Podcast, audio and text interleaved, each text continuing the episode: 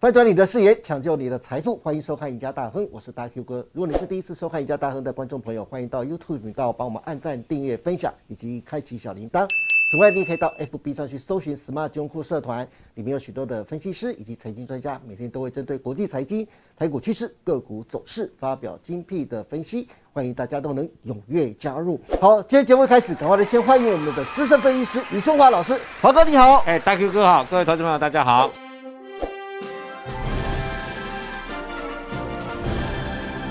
是哎，华哥，上礼拜五台股啊站上了万五的大关呢，是对不对？对虽然呃陆陆续续啊这几天又有点震荡，但是我发觉最近的航运股最近的人气好像稍稍回笼喽。对，这礼拜市场主力开始聚焦啊，货柜三雄的财报，期望长荣、阳明及万海在财报发布之前，渴望有一波的反弹行情啊。但是有件事我特别不明白，今天一定要特别请华哥过来帮我好好来是解没释问。题。什么事情呢？就是我最近传出来啊，美国最大的货柜港就是北美的洛杉矶港，等待卸货的船只大减百分之八十，而且美国的拜登总统啊，为了打击航运业者联合涨价而颁布的海运改革法案即将上路，加上美国的通膨居高不下。民间的消费和采购啊，可能会忘记不忘，以及电子厂库存过高，警报声不断。英国的佛列斯多码头工人啊，计划八月罢工。最后，甚至是上海的集装箱运价指数连七周下跌，报价失守了四千点的关卡，创一年新低啊！我这样啰里吧嗦的讲了六大的利空啊是，特别是要问一下华哥啊，为什么这六大的利空在袭击航运业？为什么德国的大型的航运商赫伯罗特和日本的三大航商还能大幅的调高台测？这里面的原因到底是什么？这个这个连接我连接不起来。好，三大那个航商的联盟，它其实已经开始在减班了。对，他们对运价的整个看法是非常的谨慎的，他们宁愿不会让它跌，我就不开就好了嘛。嗯对如果说真的需求没那么多，我供给我就不要高开那么高，做出所以来、啊。华哥的意思是，他们就是减班，然后呢对维持那个价格，对，是有不待是控制，没有错。那我们先看一下几个重点了哈，好就是要比如说北美塞港啊，对其实等待卸船后是骤减啊，但是目前问题是你塞港现在是骤减是没有错，这嗯是事实。对但是他们的那个码头的货车的工人在罢工啊，对，你知道为什么？他因为他们通过一个法案嘛，就是说你没有靠航的话，你就不能开卡车司机啊。对对那、对这样子的话，等于说我被剥削啊，所以很多七八万人现在都停工啊，都都罢工啊。是所以说，其实罢工来讲的话，还是影响他啦。只是嗯说之前可能需求没那么好，所以说这个船只的卸货来讲会走得比较快。嗯但是目前听说，其实已经又在塞港了，而且还蛮严重的。是好、好那另外来讲的话，这个我们看一下啊、上海集装箱指数来讲的话，其实连七月的下跌，货柜盘就走全球贸易，所以它这么跌，我觉得也是合理。只是说跌到什么样的程度，所谓的跌是像面板那样子吗？对不 对？哇，从那就恐怖了、对，啊，跌到四五十八，还是慢慢跌，还是跌到一个关卡，它就守住了。是那对继中远航空以后，你看德商的赫伯罗特啦，哦，马斯基啊，其实对今年的下半年的看法，其实真的本来看说很烂，但是已经没那么烂啊。对，但对不对？现在的趋，其实最近你看国外这些个股来讲，其实都涨了快二十趴左右，对，哦，都涨了快涨幅都20%很大、哎，对，都很大。你看，呃，这个也是日本的三大行商嘛，对都在调控财测啊，啊，那对不对条幅都很大、对，哎都调控三大成以上、三哎成啊、四成啊、五成啊，对所以说这是一个全世界的一个需求项。所以台湾本身我们知道，就长荣、阳明，其实上半年大概是三十到四十了，今年都大概都估再怎么烂。都估到六十了，其实重要在明年了，是嗯哦，其实重要在明年。好、那我们看货柜三雄，那货柜三雄第二季来讲，大概加一加两千以上，绝对跑不掉的。嗯所以说它的整个上半年的财报，目前看的话是没什么问题。还有一个很重要就是，我们我们举一个相对的例子好了，我们知道长荣的市值跟阳明的市值我们来比，嗯，长荣五百二十五亿，对不对？现在对股价九十五块左右，对，所以大概算一算四十五千亿嘛，对，对不对？好，那五千亿来讲的话，那我请问，那长荣一年赚多少钱？今年赚多少钱？嗯，今年差不多估五千亿了。对，差不多五千亿，对不对？所以为什么最近来讲有有报道讲说，国外的行商来讲啊，国外的这些超大行商很想来买长隆跟阳明，其实嗯我觉得很合理啊。哎、我第一年我几乎就已经赚回来了嘞，嗯，对不对？我市值五千亿，我一年这家公司帮我赚五千亿啊，我不是全部都赚回来了吗？那我后面就是赚的，对，对不对？就我的诟病成本来讲，嗯嗯，那我们再讲阳明好了，阳明一年今年赚两千亿左右，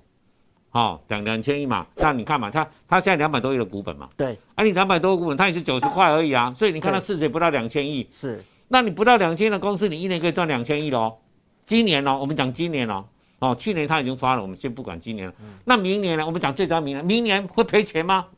同志们，明年会赔钱吗？明年最烂啊，凯基是看最烂的哦。嗯明年还估到二十二块，是，还估二十二块哦。嗯，二十二块长隆就一千亿哦，对，阳明就四五百亿哦。是，嗯，那你如果现在用这个价格去全部，我它全部百分之百收购，所以这个传闻有可能是变成真的哦，同志们，你要特别留意哦，嗯因为我们台湾的本益比这些三扣位三的话，真的是太烂，低到有一的真的程度真的太烂了啦。不所以说过呃黄哥啊，韩股现在还有六大的利多护体，而且现在就像你讲的，股价实在被低估的太多了。对，所以因此啊，很多的想象空间呐、所以像第一个就是第三季，因为中国解封啊，航运需求恢复正常。那第二个是美国线的长线合约的涨价效应，第三个是国际油价下跌，让营运成本降低。第四个是货柜三雄的前三季的存益啊，将超过去年全年度哦。嗯那没六问个题对对，六个就是台股的这个就是股净比股价净值比啊，现在是一点八四倍。对可是长荣跟阳明的股价净值比甚至是只有以一目前倍。看是一嗯倍，对，对如果到年底，甚至还可能只有零点七倍啊。对那第六个是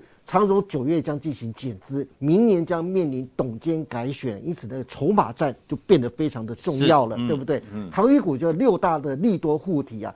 呃，华哥你怎么看呢？接下来的航运股的股价是不是真的具有想象空间？比如说第二个，美国线的长线的合约的这涨个价是效应，非常重要就哦非。常涨价。嗯但是这个合约来讲也是签一年而已，所以长约大概都签一年嗯而已。每家公司其实不一样，最长都是一年而已嗯啦。那你说如果价格跌到你长约还一定是后来新的约一定就往下降嘛嗯哈、所以这里来讲，我要跟投资人报告就是说，第一个确定的事情就是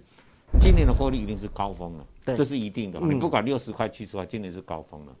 那明年呢？有人估二十，有人估三十，有人估四十的。好，那那明年多少钱我们也不晓得，但是是，至少它还能能够赚钱。嗯好、这是最最重要的。你看，这都是利多，是事实哦，这也没有对骗你哦。嗯，但是为什么没有是股价是狂喷呢？我个人觉得最大问题应该是在大盘了、哦，大盘对，应该是在大盘嗯哦，因为其实你看这一波的大盘哦，其实全市场现在大家看出来讲最好应该是台积电啊了、嗯，对不对？什么连成长二三十趴啦，明年还能够讲啊，对嗯然后资本支出也不用少多少啦，对不对？但是呢，台积电为什么连五百块连季线都站不站稳？嗯其实我觉得是当然就是第一个，真的这种大型全职股里面外资大量买进的话，嗯你真的要上整整的机会真的不会太高。第二个来讲的话，就是我们台湾的整个整体的投资性真的不太够啊。对，所以说这里来讲的话呢，其实像股票这么低，其实真的给外国的公司一个非常好的机会啦。对，好、那我们看一下、哦，以长荣美国线来讲啊，大概五月一号了，所以七月份有可能还能再创新高哦。是，对，哦，它比较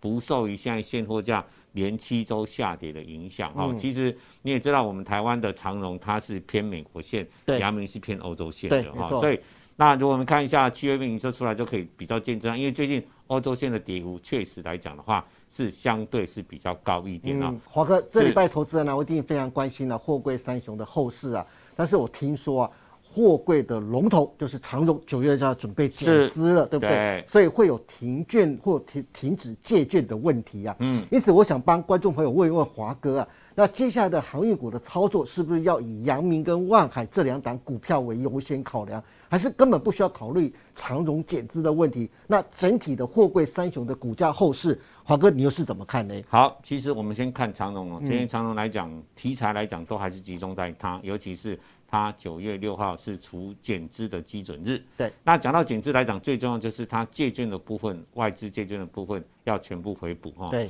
那之前是估计好像人家算有六万多张，我不晓得。那最近呢，你可以看得出来，像上个礼拜五哦，外资长荣就买了三万多张，是不是借券的回补，还是真的新的买盘，我们也不得而知哈。嗯，那所以说这里来讲，至少外资这里来讲，你可以看得出来，最近来讲它是站在买方是没有错，但是买的力道呢，其实也没有逐客的往上走，所以代表说国内的这些来讲的话，哦还是有一些少许的一个卖压。是。那我们讲减资来嗯讲，以长荣今年如果是以七十块来看的话，你如果除以零点四的话，它等于的 EPS 直接就跳到一百六、一百七了。对，好，是嗯一百六、一百七。那投资朋友，你要不要参加减资来讲，应该是这样说了哈。第一个就是，你如果说三张以上的，大概就拼一张二了。哦，因为它对它的的一张二啦。对，那很多人两张的会怕说，我两张，呃，只如果变成剩八800百股而 已嘛。所以说，你如果说你怎样的话，我是觉得你现在的九十几块的价位，你如果两张的话，会补到三张，至少你可以有一张的全股了。对那当然，市场有人在传闻说啊，减资完以后有人要做一波跟那个